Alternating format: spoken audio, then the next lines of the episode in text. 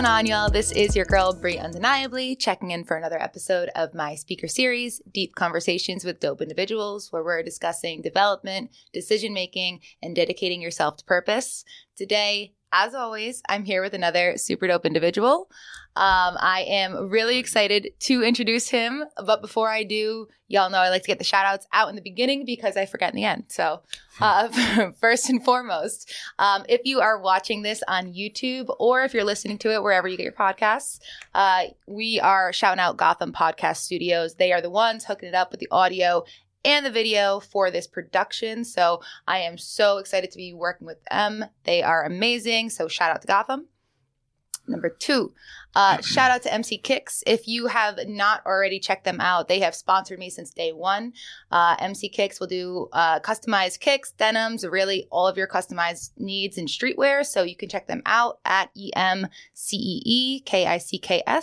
If you add a .com, you'll get to the website, or you can check them out on social media. And finally, you got to pump yourself up when you're doing something for yourself. So if you have not checked out my website, you can go there, breeundeniably.com. That's where you can get all of your dope individual merch, the I Am Possible merch, and you can check out all the other cool things that I'm doing. So different speaking engagements, workshops, and everything in between. If I have not shown y'all already, I've got my dope individual backpack here. So if you do want that, it actually says I Am Possible at the top. I don't know if everyone can see that, but definitely go check that out, breeundeniably.com. Okay, record time. Got all of my got all my shout outs out. Yeah, thank you so much. Yeah, I've really been practicing that. Yeah, I would. So without further ado, I am here with Dr. Andrew Summers, who also goes by Drew. Drew, yeah. Drew. Call me Drew. So yeah. I certainly will. I'm pumped to have you. Yeah. How are you doing? I'm doing well. Thanks for having me. Great. Awesome. I'm happy to have you. So I'm going to give you the introduction that you deserve, and then we are going to kick right into it. Sounds good. All right. So Drew, 12 years down the path to becoming an orthopedic surgeon, Drew's life took an unexpected turn. As a result, he decided to pivot away from his surgical training in the healthcare system to find new purpose and direction. As a result, he has come to this podcast, which I'm so grateful for to have him because it is quite a story to tell from beginning to end. As a new entrepreneur and a motivational speaker, he just started his own podcast titled Doc on Fire and is simultaneously launching his 501c3 nonprofit project, the Delta Commission. Drew is focused on improving the lives of everyone around him and plans to speak from past experience on some of the most emotionally charged, diverse, and inflammatory topics in a new way. He hopes what he has to share will start to collectively bring us together so that we can begin to heal the deep wounds that shape our human experience in a negative way. Drew, welcome again to the show. Thanks for having me. Of course. So, I mean, so much in that bio already. I mean, I know that we have a ton to talk about. Yeah. I know that I'm lucky enough to know many pieces of your story at this point. We've chatted a few times. So, you know, there's just going to be so much great information. Stay tuned for this whole episode, please.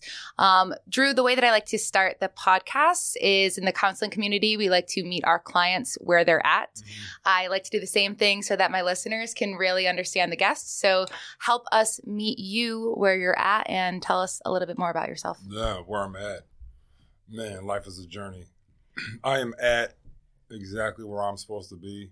I think, to be honest, we met at a time in my life where I am at my best, mentally, emotionally, and in terms of direction and focus. So it's really been quite the journey. And so you're meeting me after years and years of struggle and pain and adversity. And it's worth it. You just keep fighting. Don't ever quit. And you could end up being pretty dope talking to Bree.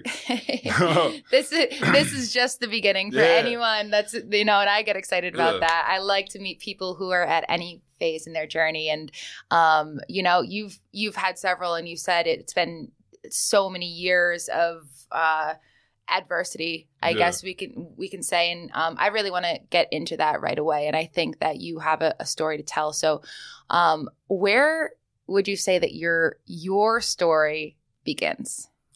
Like everything and a lot of things that I want to talk about, it all starts at home. Mm-hmm. And so my story starts at home. I'm from Oregon originally. Mm-hmm. I come from an amazing family, man. I'm so blessed. My parents are still married. It's like straight up Notebook, you know. Yeah. My parents are a true love story. And we have a small family. I have a little brother.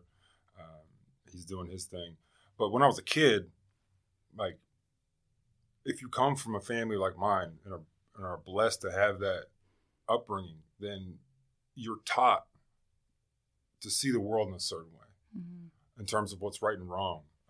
And you're told that you're loved, and you're told that you can do anything you want to do, and you're supported. And you really are able to develop as a kid without pressure in terms of things that are outside influences, meaning that while we all have these like challenges in life as we grow up, if you have a playbook to try to navigate life, it's much easier, I think. Mm-hmm. And so that's where my story starts, is that I was fortunate enough to have the playbook, right? So, and the drive and everything that my father gave me, work ethic and all those things. And I threw it away. Mm-hmm. That's classic.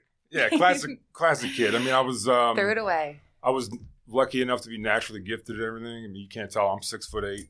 And so I got a basketball scholarship after high school. But I was actually good. Some people are like, oh, you're just tall. Didn't have to do with the height. No, you had skill too. Pretty yeah. good.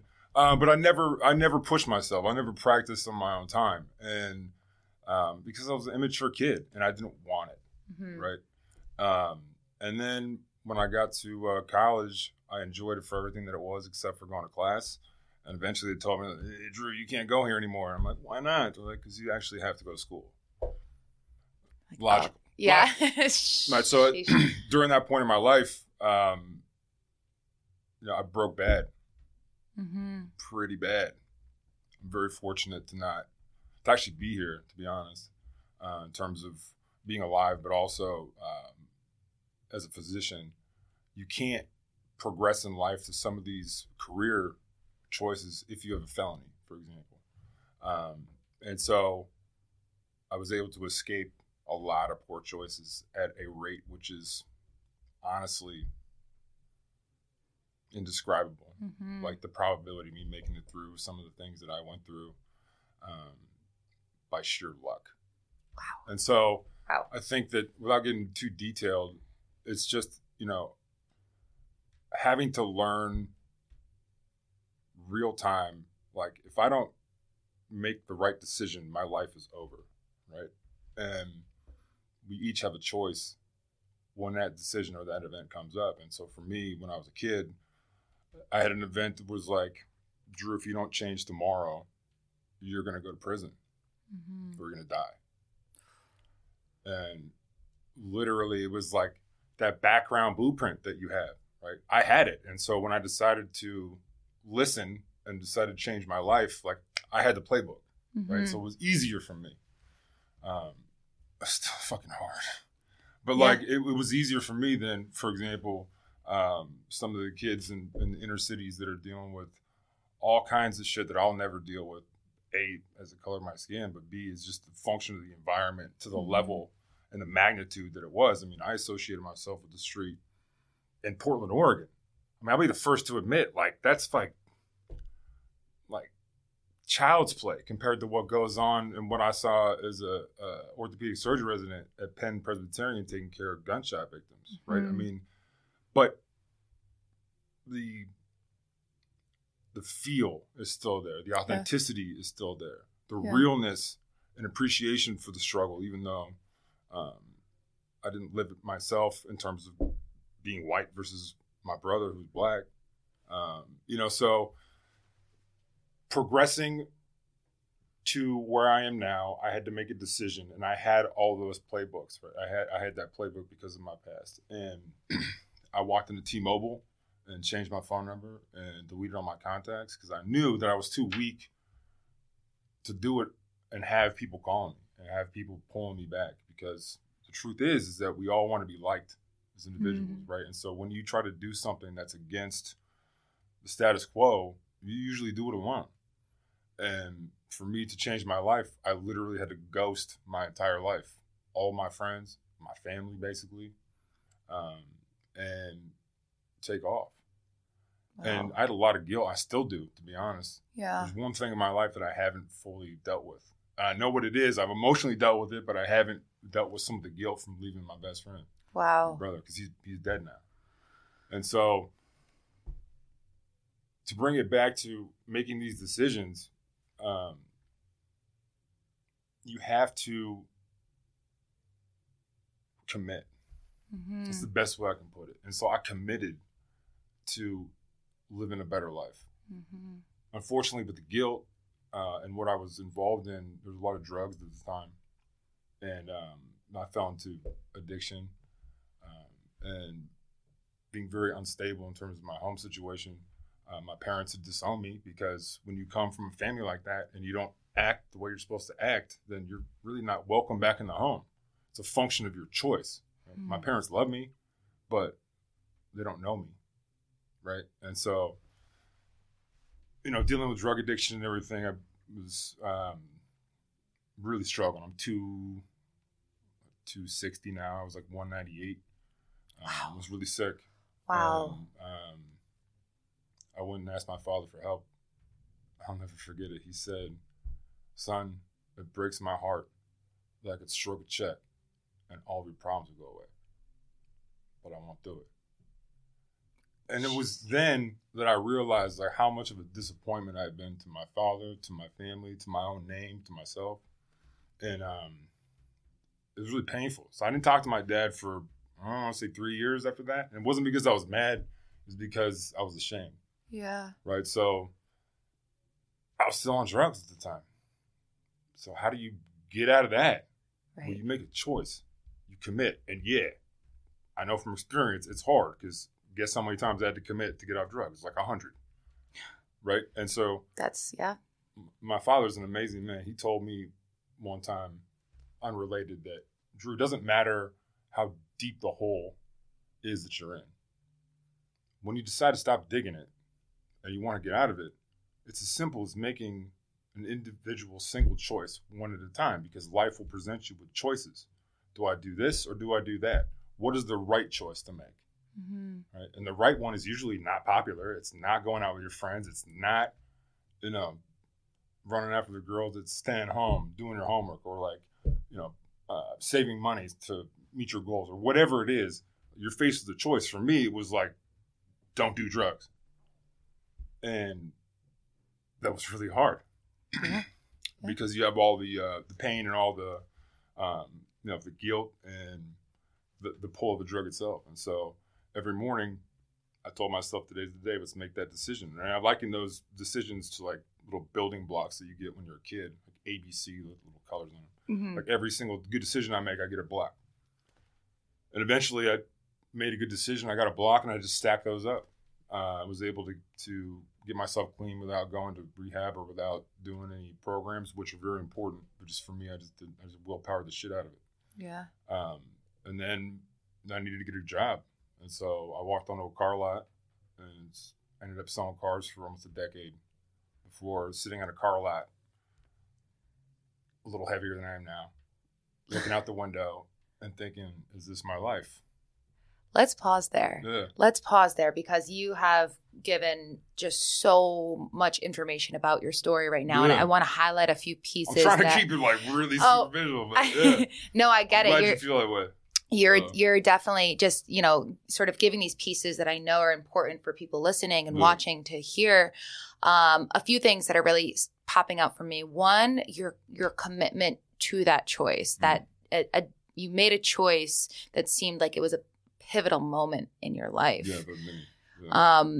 And you committed. And what was just in that choice specifically, or of the many pivotal choices that you made, like what makes it different than the choices that preceded it? You know, the thoughts that came of wanting to make the choice but not committing. Like, where did that actual commitment stem from for you? I think this is the first time I'm actually verbalizing this. I think that it is the beginnings of starting to come into who I was as a person, like starting to really understand who I am and what I value. And a lot of that is framed off of, you know, how I was raised. And so when I'm doing things that aren't in tune or aren't in line with my actual values, yeah, right? And let me tell you, like, I put values on the back burner for a long time, and like they didn't exist for a long time. Mm-hmm. And you know, I'm not proud of it, but I own it. Yeah, you know, and so for me, that is really, I think, the beginnings of me deciding who I am and what I stand for. It's like, I'm not acting in the way that I think. Mm-hmm. You know, I'm fake. Wow, I was fake as fuck, to be honest. And so, sorry for swearing, but like, no, it's real. And so it's okay. when you go along with the flow of whatever people want or what other people dictate, like, and you don't have your own voice, or you're doing something you don't really want to do, but you're doing it as collectively as a group, you lose yourself, you lose your voice. And so for me, I think committing was knowing the truth about myself. Like, this is who I am as a man. Mm-hmm. Am I living up to that? Am I living in concordance with that? The answer was hell no. Yeah. And so I had to make a change. And so it was like, I don't want to be like this. I don't want to go to jail. I don't want to be a dopehead. Like, I can do whatever I want to do. I knew that. I can be whatever I want to be. I just got to fix my shit. And so I went to work. Wow. Okay, so that, I feel like, really kind of pairs with the next question and everything that you said as well. But the other sort of key point I wanted to sort of pull out of your story was you speaking on confronting your father, and also how this pairs with that blueprint that you said you had from your family. You were given this blueprint, you know, metaphorical blueprint of how to be, what values maybe were instilled in you. And you made this choice, and then you went to your father, and he basically said, I could change your life and write this check, but I won't do it. Yeah. Was that – I just want to push into that moment a little bit more. Did that moment – did you feel like, was it hopelessness? Was it like, I'm too far gone? Mm-hmm. Is that – like, what were those – what was the surrounding feelings around that? Was it motivation? Like, what? Love. Thinking back on it. Wow. You have to really love your kid to do what's best for him, even when it's painful. Yeah. And so to disown me, to kick me out of the house, knowing that I was on drugs, knowing that I wasn't safe, knowing that I was sleeping on mattresses with no sheets and garages and all kinds of shit. To not save your kid because you love him. Dude, I can't imagine how much pain I've caused my parents. I know I've caused a lot, you know, but that's also part of my drive. It's like, I'll never quit because I have to get to my potential. I have to prove people right who believe in me, and I believe in myself. Yeah. And so, it was just love and shame on my part, I think. Yeah. And that is like a fire, if you will, to show my dad I am the man that you raised. Mm-hmm. You know what I mean? So.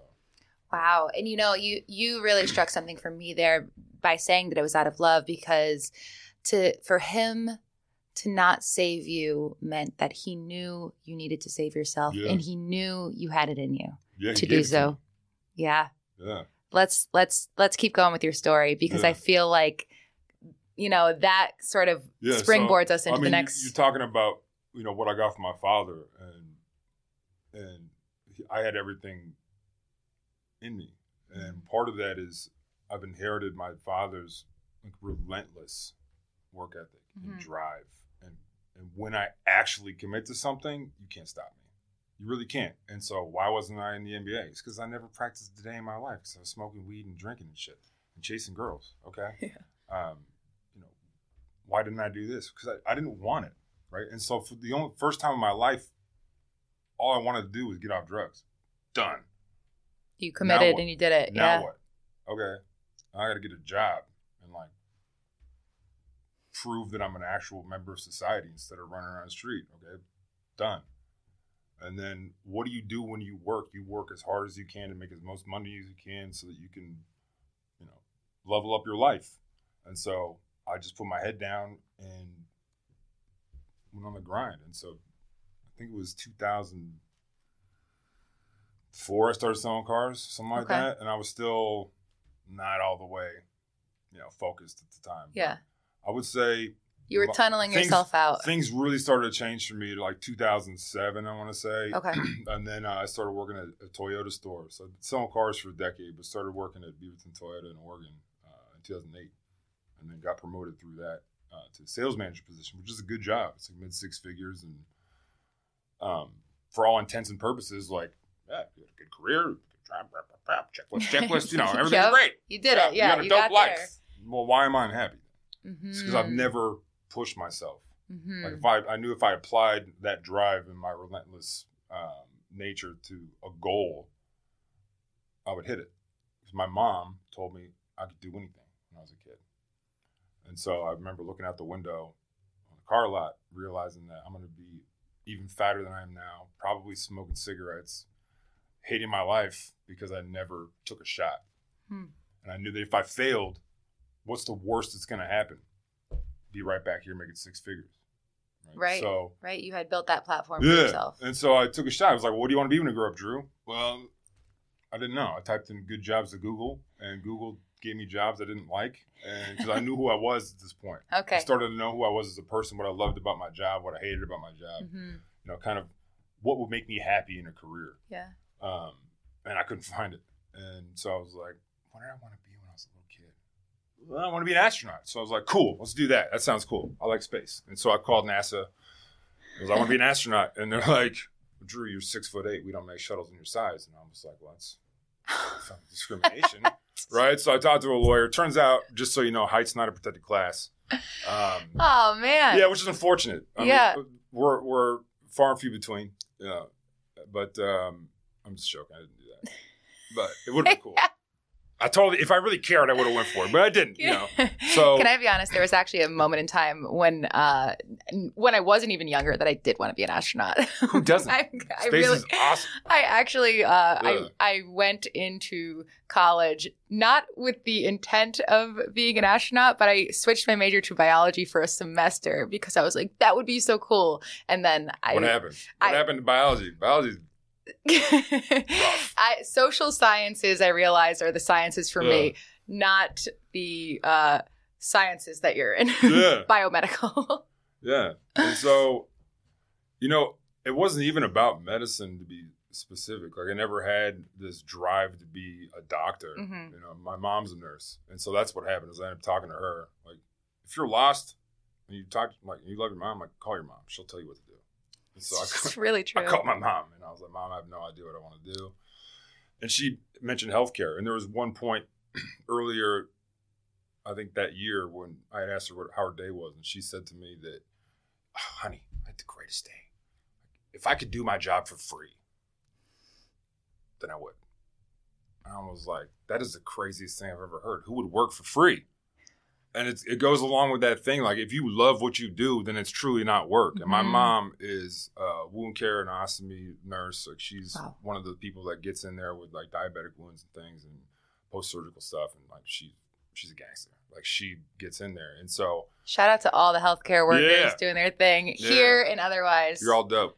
And so, really, it was a matter of my mom saying – knowing me as a person and like how I like to connect with people and how easily I can find common ground and build trust. And she's like, Drew, you'd be really good at healthcare. You should look into it. So I'm like, all right, Google healthcare. And it's like nurse, PA, doctor, all these things. I had no idea. I mean, I was an ex-dope head car salesman, right? I had no pedigree for looking at health stuff. You know what I mean? So I just used my dad. And like how you solve problems, right? And it's like, I'm gonna be a doctor because I knew I'd be mad if I didn't push myself to be at the top. Mm-hmm. And so, if you were gonna do it, do it big. Yeah. Right? If you're gonna take your shot in life, go all the way. Yeah. Leave everything on the field, as they say. And it was truly, how do you become a doctor? And Google spit out, you have to go to school. And I was like, oh shit. I tried that once. It didn't go very well. Yeah. But I didn't actually give it a full effort. Actually, zero effort at all. Except for in techniques of relaxation, which I got an A in, which is a great course for learning to quiet your mind in the middle of your, you know, on a Monday morning after a long weekend. It's a great course. Those sound like a great course. And funny, I got an A in logic. Other than those two classes, like I, you know, straight Fs. And so, you have to go to school. Okay, let's do it. Can I ask before you even push into the rest of this, how old were you at this point? And I asked because I think it's important. I want to say I was 20 when I actually pulled the trigger. I was 28. Yeah. See, that's what I wanted to hear, because I hear people who are 25 thinking that it's too late for whatever too late means. It's like your life just started. Yeah. We're talking about perspective, right? Yeah. And people, somebody that thinks like that doesn't really have enough perspective on life. Mm-hmm. And that's fine. Yeah. And they'll get there. But like at 25, you can do anything. Right. At 50, you can do anything. You can literally do anything with your life that you want to do. You have to just decide to do it. I talked to my aunt about this kind of mindset that I had. And she's like, you know what, Drew, you're right. I've always wanted to start a blog. I'm like, and why haven't you? She's like, you're right. I'm in my own way. I was like, well, just start one. What's the worst that's going to happen? You get to write about, restaurants. Because my grandmother's a career waitress, like night waitress back in the day. And so like she'll go to the restaurants with my aunt, and she'll like pick out everything that's wrong in the scene. Like they're overstaffed, they're understaffed. The waitress isn't in line with like her cook and like all that stuff. And so she's going to start a podcast about restaurants. Anyway. I love it. You can do it at any age. Yeah. Age. So you're going to have to reorient me. That's okay. I'm the one who asked you. I asked you about age before you pulled the trigger. Yeah. So that's where we were. Age is nothing but a number. Yes. So you Googled. You Googled it up. And so what life will give you is like a checklist. Any goal that you have, like literally pick the biggest thing, astronaut, doctor, how do you become one? Google will tell you. Mm-hmm. Okay, I need to have a degree in X, Y, or Z.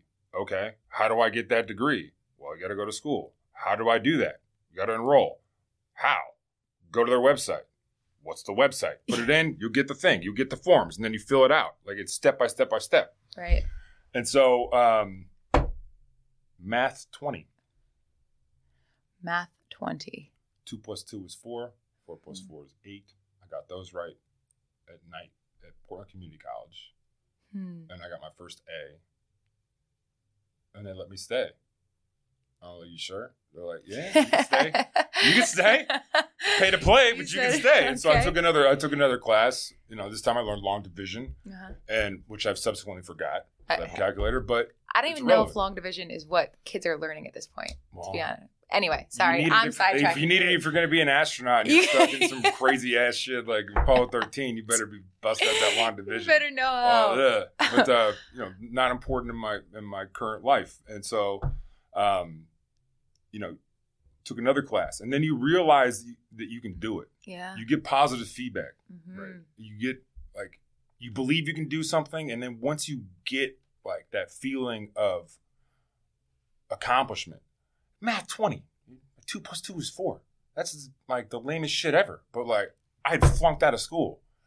10 years later, I'm putting on a backpack with kids that are 10 years my junior, swallowing a huge pride pill, doing math 20, and it felt so good.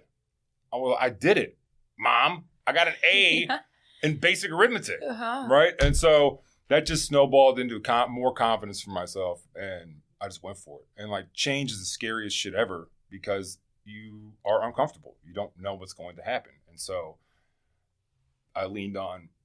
Worst thing that's going to happen is I'm going to be right here, so let's just go for it. So I resigned from my job and went full-time. Did 2 years of community college because it was cost-effective. Yeah, hey. And then transferred to Portland State University and got a degree in molecular biology in 2014. And then I always had the goal to go to medical school. That was my 100% focus. That was there, yeah. Like Portland State, molecular biology, that is all just check boxes on the way to where I wanted to be. Mm-hmm. I don't want to be molecular biology. I find it interesting. Yeah. And it's given me a broad perspective of the world, but like I really was just checking these boxes to get into medical school. Mm-hmm. You were the steps. Google gave you the steps, and then, literally. And then life finds a way to just slap the shit out of you because you work your ass off, you change your life, you're a completely different person mentally and emotionally. Like literally completely different human being than I was earlier in my life. Yet mistakes and decisions I made when I was a kid trailed along and followed me my entire life, including when I applied to medical school. I had missed a checkbox, which I'm glad that I did because I might not have gone after it so long, which is that when you apply to medical school, you have all of your schooling, all college coursework gets brought into the pot for your cumulative GPA. So here I am sitting pretty with a 3.96 thinking I'm gone. And then I'm like, what? I have to bring these other courses in. And so I pulled my transcript up and I brought over a really hot 1.6 GPA with like 2 years of coursework into a 3.96, which doesn't really translate very well. So I think I applied to like 90 schools and I got one interview, my home institution. And that's funny. The bedside manner is really important, right? Being able to communicate is imperative in life, but especially in medicine. And I'd taken my skill from selling cars, which is really nothing other than building trust and common ground because people want to buy cars, otherwise they wouldn't be there. Right. And like if you're a sleazebag, then they're not going to buy a car. But if I make you feel safe and like help you make a decision you already want to make by being a normal person, then you sell a car. So like just like with patients, if you connect with them and learn their name and like really care and give something of yourself in that connection, like it's better than medicine half the time. But in terms of, I lost it again. Damn, that's okay. Dude, that's So so we were talking about the GPA was really GPA, kind of what brought you there. Thank you. Yeah. God, I swear I'm smart. And so my whole life experience had trained me for this interview because I walk in and it's this multiple mini interview scenario where you have to walk in and like to some heat and like solve real life problems. And so that's what I've been doing my whole life. And so I walk into this door, you open it up and guess what the scenario was? It was an upset lady who was at a service center for her vehicle who was late for work and she was really upset. No way. And so my job as an interviewee was to go into that room and like literally disarm that person in that scenario and like come up with problem solving thing. Wow. And I do that every day. Yeah. Like people's cars break down, they come and they scream at me, they yell at me, and then I, bring them down, conflict resolution, and sell them to their car. And for this person, I literally took it all apart in like 30 seconds, and we had 5 minutes to the point to where she was looking at her friend. She's like, I don't. So, okay, I crushed it. It's all right. But so, like, that's great. I mean, the fact that I had those life experiences made that so much easier for me to do, right? In this particular school, the one school that I could get into had this particular interview set up, which was perfect for me. Whereas people that didn't have life experience, didn't have connections, and finding out who they were because they went right through school, find it extremely intimidating and very, very hard. And so, it was just meant to be. And so, I got into medical school in 2019 at the OHSU, and then. Decided to become an orthopedic surgeon, which is also the hardest shit you can possibly do. And I can imagine. Like you have to be the top of your class. Yeah. Top probably 10% in the country medical school. So once you start getting up there, the pool is different. Right. In terms of the caliber of people. And like I'm not even close to as smart as probably 85% of my peers. I make up for it in emotional intelligence and work ethic. It takes me twice as long to study, which sucks.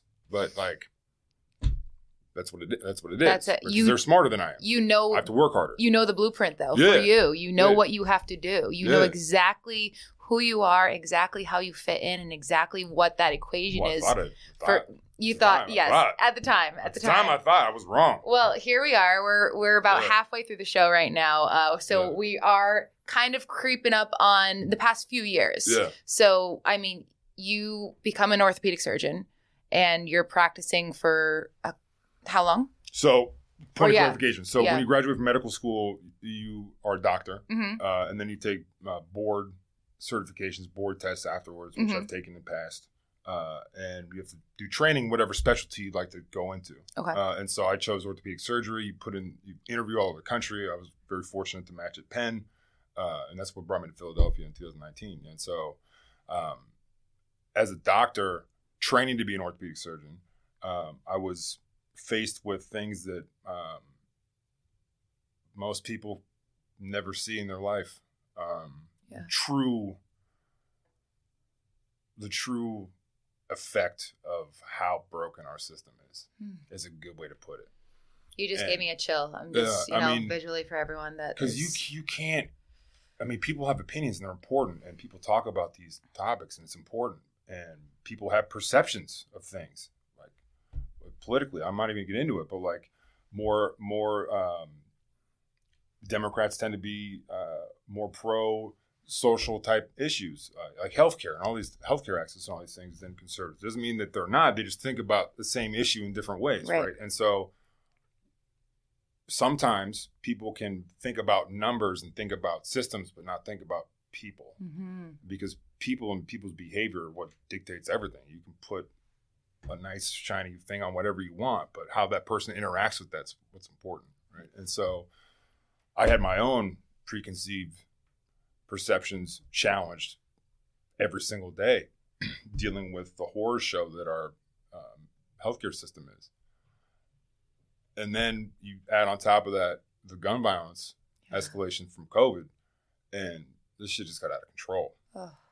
And so, as a person who's been through some shit and intimately associated myself with the street growing up, and who's at this time my best friend in the world's dead. He's my brother, and he's African American. So my brother, and being entrenched in the African American community and really loving the culture and every single person just in general, but it's my jam. That's how I grew up in a roundabout way.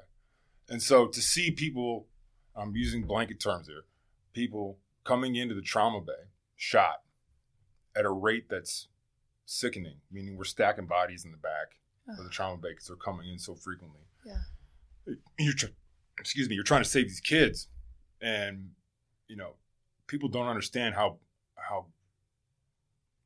crazy it gets. Yeah. To try to save somebody's life that's been shot. And so I didn't appreciate at the time how much PTSD I had developed and how much trauma I had developed as an individual, because the way I am is I connect with my patients. And so to do that, you have to give something of yourself. And so when they die, it's real heavy. Not to get into it too much, but a lot of gunshot trauma, a lot of death really fucked me up. Yeah. And I wasn't able to provide care in the way I wanted to because of the time constraints of the system. All of that, plus some other things that I'll fully own, led me to decide not to return to medicine.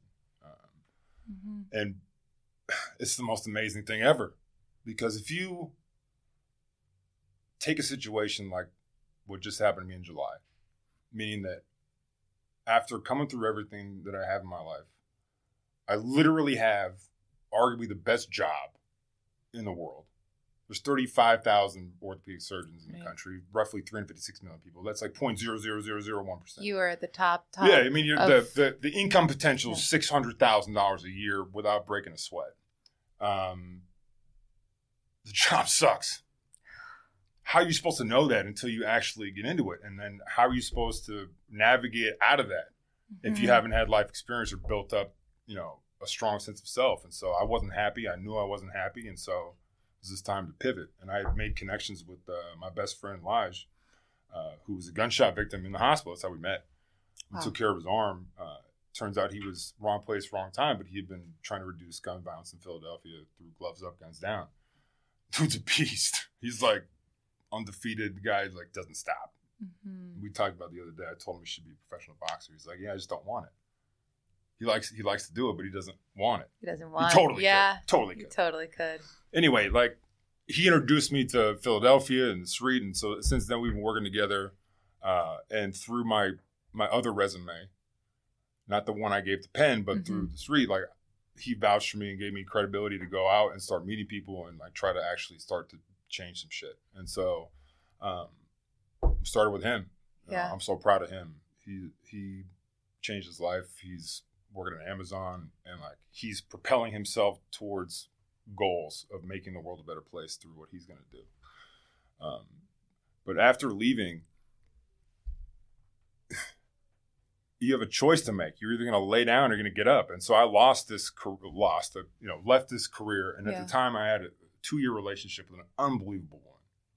nothing but love for her. And they were both ripped away within five days of each other. And so, wow, here we go again. Whoa. I'm on rock bottom again. But this time, I don't think that I have problems. Mm. But at the same time, Drew, how the fuck do you lose, quote unquote, lose your career and your girl within 5 days and you're straight? Nah, something's off. Okay. You don't even know it's off. Interesting. So I went to work. I got the tools out and I went to work. And that's what I've been doing since. And so you're meeting me after, you know, there's this quote like, you know, disappear for 6 months, work on yourself, work on your goals, you know, blah, blah, blah, blah, yeah, blah, and then come back out and shine. Yeah, like build in silence type thing. That's just real. Yeah.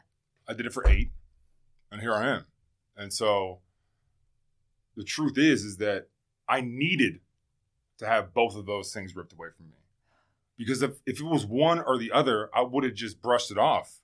You know, I'll just take the hit and keep moving. I've been doing it my whole life. But to have both of them taken away at the same time and to after reflection, to take accountability for my part in both of those things really gave me a lot of things to think about. And I started reflecting all the way back to when I was a kid. Like, why did I do that? What, Drew? Something's fucked up, dude. Like, figure out what it is so this never happens again. Mm. And it came down to literally finding my weaknesses, my insecurities, like how situations at work while I was sleep deprived and just emotionally just gassed affected my relationship, my attitude, the things that I said, my actions, my moves. And like I started going all the way back to when I was a kid. Mm-hmm. Like, why did I make these choices? And I figured out that I have this emotionality to me. I had this thing where I'm very passionate, and so if I feel it, I'll say it, and it doesn't have to be a bad thing. You know, I'm the first one to jump into a dance circle and get it going. At 6'8", like I get down, like you know what I mean.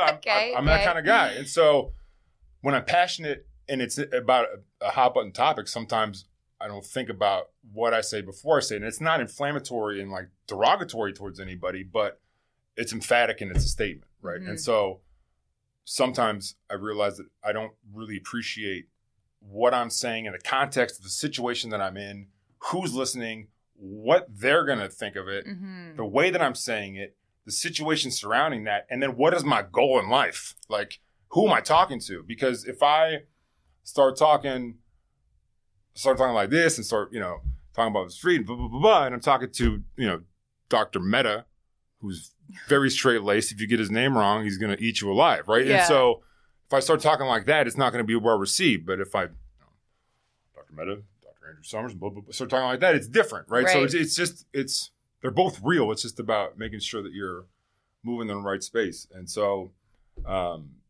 just chopped myself apart and I couldn't figure it out. I was in so much pain.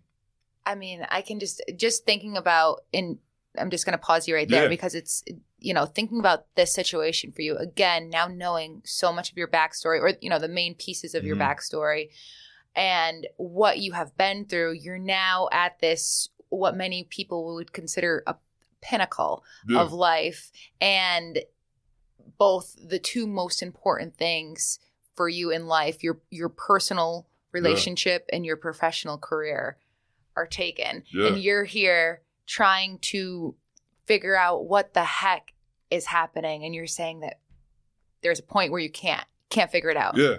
And the key, and like I was able to do this only because I had time alone. Mm-hmm. That's so key. Okay. If you're trying to like level up and figure out who you are as a person, like you have to unplug from everything. And so I was in Philly. I didn't know anybody. My entire social circle just evaporated because I'm no longer with my ex. My social circle at work is evaporated because we work 110 hours a week. I mean, 80 hours a week. And well, I'm not functionally interacting. Therefore, it doesn't exist. Right. And so I found myself sitting on the edge of my bed with the rent paid, food in the fridge, no real stress other than I don't have a job now, and I don't have a girlfriend, and I don't know anybody. Philly's kind of lonely. What are you going to do, big guy? Well, shit. And as soon as you're alone, you start thinking about stuff. So that's when I decided just get a pen and a notebook, and I walked around Philadelphia for like, it was actually 44 days. Exactly, because I know when it happened. To figure this shit out, this emotionality. And I sat in Rittenhouse Park, and I wrote and reflected and couldn't get there until I was so upset that I looked up at the ceiling and I asked God, and I said, I can't do this on my own. I fucking can't. I can't. And like, I was raised Christian, but me and the big guy, you know, I know he's there, but like, we never really talk. You didn't have a lot of conversations. No, we didn't have a lot of conversation. Yeah. But looking back on it, like, he's been an active, like, bumper bowling, if you will, to keep me from like going in the gutter, even though I was trying to, and I was in the gutter, like, he was trying to keep me from falling off to bring me here. Because honestly, after asking God to come into my life, just to fucking help me, because like, I needed it. He came the next day, and I had a spiritual experience. And since then, it's like, the way I think is completely different. Everything that doesn't matter is now faded away. And what matters now is realizing the true purpose of life for me. Yeah. And once I found that and matched that with who I am as a person, it was abundantly clear what I needed to do, which is why I'm sitting here talking to you. There's so much. I want to kind of jump into a lot of things, but we only have 12 minutes left, so I'm gonna. Yes, you got to bring me back, Bree. I will have. What do you guys think? Let's do it. There will be a part two. I'll talk about whatever. I know. Well, I know that there's a lot to talk about too, and just behind the scenes, we usually I'll have a quick pre-interview, but our pre-interview turned into like an hour and a half, and then we had several more long conversations. Well, so because you're dope. Yeah. Hey. What I want to talk about right now, kind of at that stopping point, a couple things. One, you said you understood purpose. And this whole, a dope individual is someone who's driving on purpose every day. That is how I interpret that. And I want to know what your interpretation of purpose is and what that means to you, because it seems like you came to it. And then I do want to talk about, how this has led into what you're doing now, what you're pursuing. In these final few minutes, I'll also do a little bit of a rapid fire, and then you have the floor to leave everyone with your last words. Sweet. All right. But let's get into the purpose piece. All right. So for me, I really feel that life is a journey within yourself to figure out who you really are, and like find what makes you happy, not in like a fleeting way, but like what truly brings you substance in life. Find your God-given ability, whatever that is, and then try to share it with the world. So if you can look back on your life and know that you tried to do good and you tried to touch somebody's life in a positive way or improve the lives of other people, and you've done that, then you can rest well and know that you've lived a purpose-driven life. And so to have a mindset of abundance and just being a good person is what my purpose is. And so I want to share everything that I've been through and the mindset that I've adapted, which we haven't really talked about much today, into fixing everything. Yeah. Because I figured it out. I know it sounds crazy, but I did. Do you wanna kind of give us the brief version, the abbreviated synopsis of that, and how that kind of goes into what you're working on now? We've got the 10 minutes. Yeah. So I think that me figuring out myself has allowed me to, and having the time to think, is what's key and what's propelled me here, because I never would have gotten here on my own. I don't think so. And I'm not going to proselytize or anything. It's not who I am. Like, me and God are going to have our own relationship, but this is not who I am, and I think He can forgive me for that. But without those experiences, right? Without everything that led up to this point, like, I have this like literal catalog in my brain of the human experience, because I've been through a lot of shit. More than most people, less than many people, but like for me, it's a lot. And so I can find common ground with anybody, what does that mean? That means that if I can find common ground with anybody, then that means that we share commonality. Mm-hmm. Well, what if we look different? What if our religion's different? What if we speak a different language? What if the list goes on? Right. Well, the truth is we're both human beings. Right. We're both on this planet. We're sharing it together. We both go through the world, and the way we interact with it is based on our perceptions and our perspectives, which are both based on and challenged by our experiences in life. And then how are those experiences really formed? They're formed based on how we were raised.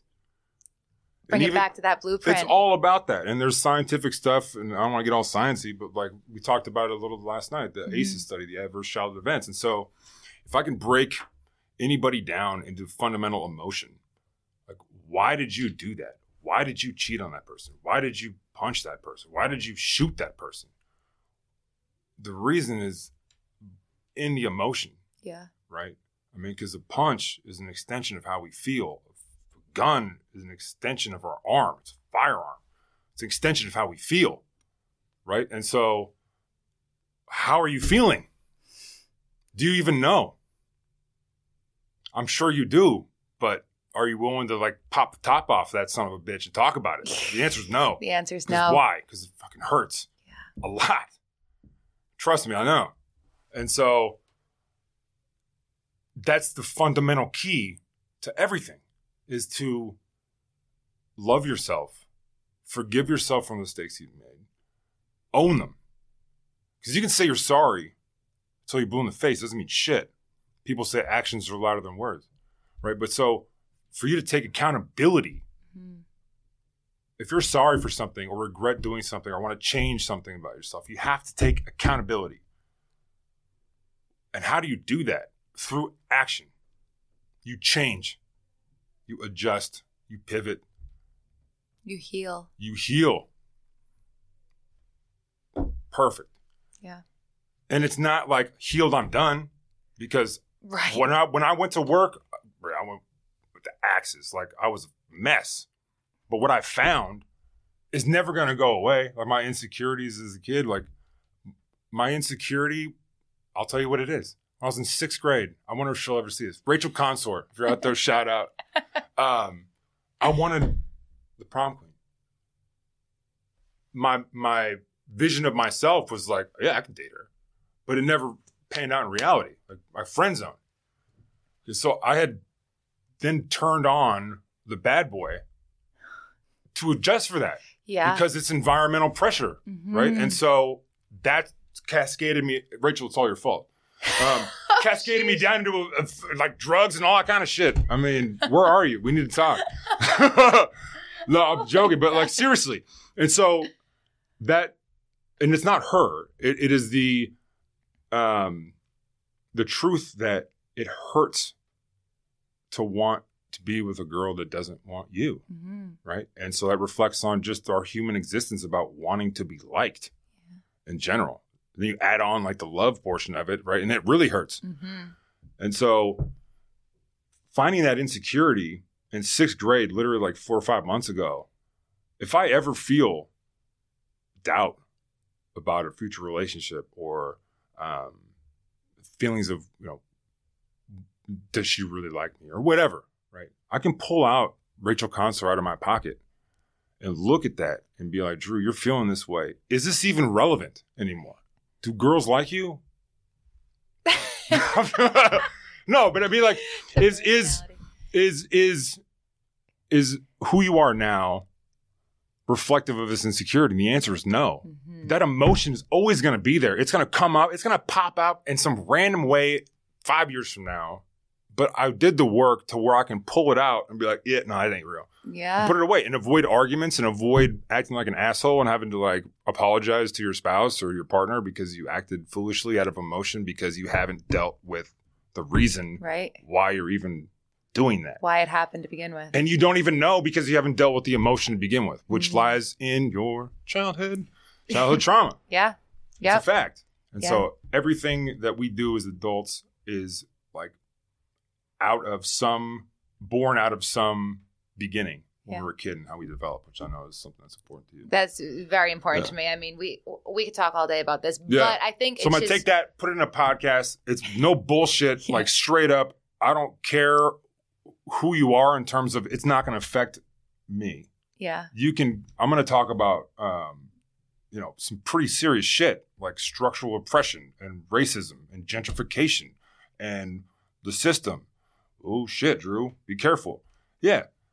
You should be, but do it in a way that we can have conversations because we forgot how to talk to each other. Right. That's why we need to open the dialogue. That's why there's a political divide. That's why people are screaming at each other because they're emotional babies and they've never really dealt with the reason why they even feel like that. Yeah. Why do you feel like that? You have no fucking idea. It's crazy. What if I could have a conversation with you? I've got a guy that follows me right now that trolled me on an Instagram Live. Literally, I was able to do it in 3 seconds. Trolling me. And I was like, hey, man, I'm happy to hear your opinion. Why don't you come on up and talk about it if you feel that way? And he's like, okay. I brought him up on Instagram Live. I was like, hey, did you know this? This is why I feel like this. And I'm happy to hear your opinion. Let me hear it. And he told me something I didn't know. Do I know if it was true? No. But I said, well, that's really interesting. I've never heard that before. Do you have like the citation so I can look at that data up and compare it to my own viewpoint? Right. And so, like, actually blasting apart this emotional back and forth thing when you get with people that troll you, like you want to yell back at them or you feel bad, engage them because those people are hurting too because they don't even know why they're trolling. Why are you trolling somebody? Because you are hurt. It's your only reason. That's like your get back. Yeah, yeah. And feeling less than and not being accepted. Now you have a voice and you can say whatever you want, right? And so, well, that's a very blanket statement. That's the core emotion behind it, right? So, there's room for the dialogue. Yeah. There's room for dialogue. Like, for example, you want to hear some inflammatory shit, like, quote, unquote. And I thought about this, and it's really been bothering me because, like I said, my brother was African-American. And I never appreciated that, that dichotomy, because that's my family. I don't think about it. Yeah. I don't think about him like he's black. But I was a kid. Right? 17, 18, 19, 20. Like, you don't think about that kind of thing. But I wish I would have because I never asked him things that are so important to me because of how much I love him. Like I never realized that I could stand right next to my brother and be in a different world than him just as a function of the color of his skin, which is bullshit because as a doctor, we're blank cartridges. Like literally the color of skin has nothing to do with anything. It's a societal construct. It's an accumulation of melanin in your like epidermis. No, dermis. Doesn't mean shit. Yeah. We put a label on it, right? It is the environment and the pressures on a developing human brain, which pound for pound, white baby, black baby, green baby, as long as they're the same, will develop in a certain way depending on the pressures that are put on them. So no fucking wonder it's like it is. Yeah.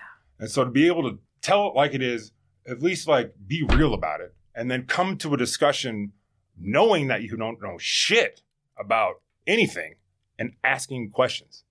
Like the example is, when do you have the talk as an African American? I don't know. I'm curious. And what does that sound like? It must be fucking horrible. How do you even have that conversation with your kid? I'm a father. How do you tell a kid that doesn't even know yet that he's black? That he's black. And this is what everybody thinks about you just because of the color of your skin. Like, how do you have that talk? And then if you come from a family that's fragmented because of, you know, generational cycles of, you know, misappropriation of the penal system, food deserts, you know, you name it, all of it, healthcare disparities, list it all down. Guess what? There's a reason. Slavery. Yep. It doesn't mean we can't talk about it. We just have to call it like it is.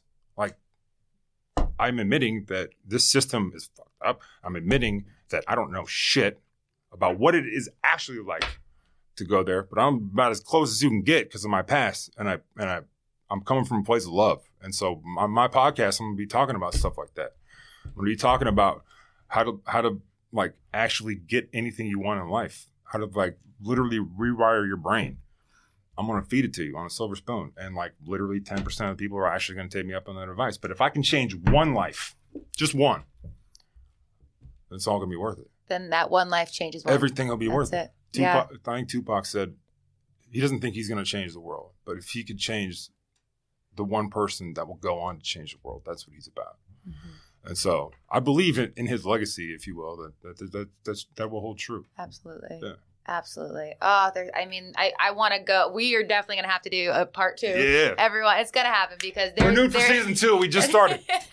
We haven't even talked about the 501c3. We don't have time. We'll do it next time. We'll do it next time. Yeah, it'll be fully running next time we talk. Yeah, awesome. Well, then then we'll have more to talk about as well. Yeah, because it'll be up and running. It'll tell us how it's going. But let's do a quick rapid fire. We got a little bit of about a 5-minute extension here. Thanks to Gotham Podcast Studio. They're awesome here. So we got a couple extra minutes. So let's go into rapid fire, and then I'm gonna really leave you the floor for the last couple minutes. Tell everyone where they can find you. Yeah. Your whatever message you want to leave with everyone as well. Hit me with the good stuff. All right. Here we go. All right, let's go. So in the beginning of the podcast, I talked about 3 pillars: development, decision-making, and a dedication to purpose. Yeah. That's what these questions are on. So the first one is right now, currently in this very moment, are you working more on personal development or professional development?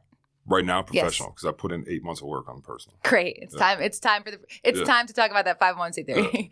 Yeah. Okay. Question number 2. I'm going to ask you this one and then give you a little bit of an explanation before you answer. When you make decisions, okay, in terms of decision making, do you make your decisions more based on choice or guiding voice? Choice, meaning you follow numbers, analytics, and data. Guiding voice, meaning you follow intuition, spirituality, gut feeling, or something else of the sort. So do you come to the decision, or does the decision come to you? That's really what that question asks. Choice. You can't be oblivious to the data. Mm-hmm. You have to make smart moves, mm-hmm. right? But you're going to get in your own way. And so what you're talking about is your intuition or your gut. And what that actually is scientific. It's your brain telling you, whatever it is, that this situation is one way or the other. Dangerous, not dangerous. I like this person, mm-hmm. I don't.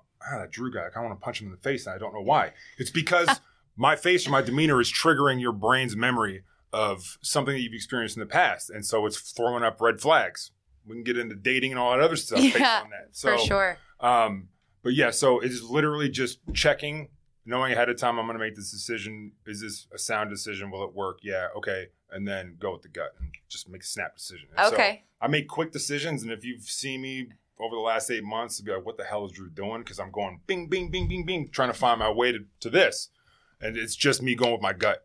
Yeah. Okay. And, all right. And finding the shortest path to success for what I want to do. Mm-hmm. And I found it. Awesome. All right. And the last one is a dedication to purpose. So this one, I am curious to know, is dedicating yourself or your life to purpose or something purpose-filled, is that a singular pivotal moment in time, or is that a daily practice? What do you mean? Have I been doing that for a long time, thinking about that? I mean, like once you understand purpose and how it fits into your life, is that, do you understand it and then it's just there? It becomes part of who you are. You can't, when you know something, you can't unknow it. You can deny it, but you can't unknow truth when you feel it or when you hear it. And so for me, and I'm pretty sure it's universal, once you realize that there's a different way to think and a different way to move, being genuine and being real and putting forth this purpose-driven life, like you operate differently. Mm-hmm. I was talking to my friend, like it's people who have purpose and go after what they want to do and like live like that, are quote unquote real ones, right? Yeah. What does that mean? It means they've gone through their trauma. They've done those things to like use their experiences to grow. And so it's literally just as simple as that. Okay. Yeah. I like that answer. I think that it describes how purpose fits into your life. You just think differently. Yeah. You interact with the world differently. Once you assume that, there's no going back. There's no going back. Awesome. I don't have to check it anymore. Yeah. Because it feels real. Yeah. And when it's real, you don't have this reality check. You're not like the Matrix. You're not trying to like figure it out. Like it just is. Yeah. So. All right. Well, that's the end of my rapid fire. I'm going to leave you the floor for the last couple minutes. Let everyone know where they can find you. If you want to talk about, what you're working on, and then last final words for thoughts for everyone. Yeah. So my name is Drew. I'll never go by Dr. I always tell my patients, don't ever call me that. Yeah. You're going to be Dr. Drew. You know, in Philly, they call me the Doc. Okay. What an article I drew. But I think that the most important thing to take out of all this is that you have a choice how to live your life. Mm-hmm. It doesn't feel like it sometimes because we're scared. And so I would encourage anybody listening to start to try to find out who they are. And you do that by telling your loved ones, people in your life, that I'm going to take the weekend off. I'm going to unplug my phone. Here's where I'm going to be at. If you can afford it, go somewhere, find a motel, fucking Bates Motel, whatever. It doesn't matter. Like, find somewhere where you can be alone, turn your phone off, and start reflecting on your life. Mm-hmm. Are you happy? Yes or no? If the answer is no, figure out what it is and cut it out of your life. I had to do the most difficult thing I've ever done in my life was tell my ex-wife that I didn't want to be married to her anymore. Mm-hmm. It was soul crushing. And that's why people cheat on people, because it's way harder to tell somebody across the table, I don't love you anymore. Yeah. She's a great person. And we're like awesome co-parents. But the point is like, I knew that for me to be happy, I couldn't be in that relationship anymore. Mm-hmm. Right. And so you only live this life one time. Whether you believe in reincarnation or not, like this go around, you got one shot. One shot. And let me tell you, I've seen some horrible shit. It can end like that. I've seen accomplished business people literally just going to open their car door, get hit by buses. I've seen moms get hit by trains, leaving three. I mean, I've seen some horrible shit that puts a stamp on the fact that I could be gone tomorrow. You could be gone tomorrow. So if you're not happy, figure it out. Figure it out. Because you can't help or like enrich anybody else's life unless you got your shit together. Yeah. Otherwise, like, you have nothing to give. And so if you are in a situation where you need to give, if you're a mom or like you're a teacher or you're somebody who is expected to be a giving person, like, you got to protect yourself. Yeah. And so if you're not whole or you're not happy, then figure out what it is and cut it out. And I guarantee you, the initial pain is the best decision I ever made for my son, for my relationship, for everything, because it allowed me to be happy and pursue the life I wanted to live. Yeah. Is it selfish? Yeah. Yeah, it is. That's and I okay. think that it's okay to be selfish with your own happiness. As long as you communicate why. Yeah. Yeah. I have to do this because I'm unhappy. Here's why. Here's how hard it is for me to tell you this. Blah, blah, blah, blah, blah. And then you can heal and move on. And the grass is greener on the other side when you let go of shit, relationships, people that are toxic. Just cut them off. Don't ghost people you go on a date with, because that's rude. Or like, ghost toxic relationships with one message. This just isn't working for anymore. I respect you. I love you. Like, there's no beef, but I just have to move on with my life. Yeah. You're welcome to come, but I can't. I have to move different. Yeah. And if they love you, they'll respect that. And if not, fuck them. They weren't supposed to be in your life anyway. It's a solid message. It really is. And let everyone know where they can find you before we wrap it up. So you can find – I'm literally just starting – I'm not a big social media guy, but now I have to have it. So it's Not a Normal MD, which is fitting. All one word, lowercase, Not a Normal MD on Instagram, or the Doc on Fire podcast on YouTube. It just started off with some real legit facts about COVID, because people are coming up to me with some crazy shit that's not true. And so I started putting out some actual legitimate information. So that's awesome. Definitely worth watching, listening to, checking it out. So no matter where you start your social media, like, you are doing incredible things. So I will make sure to post all of those as well. So everyone listening and watching can get in touch with you, see what you're up to. And that's it for today. So Dr. Andrew Summers, Drew, everyone, it has been such a pleasure. Seriously, awesome. I appreciate you. I thank you for coming on, sharing your knowledge, sharing your story.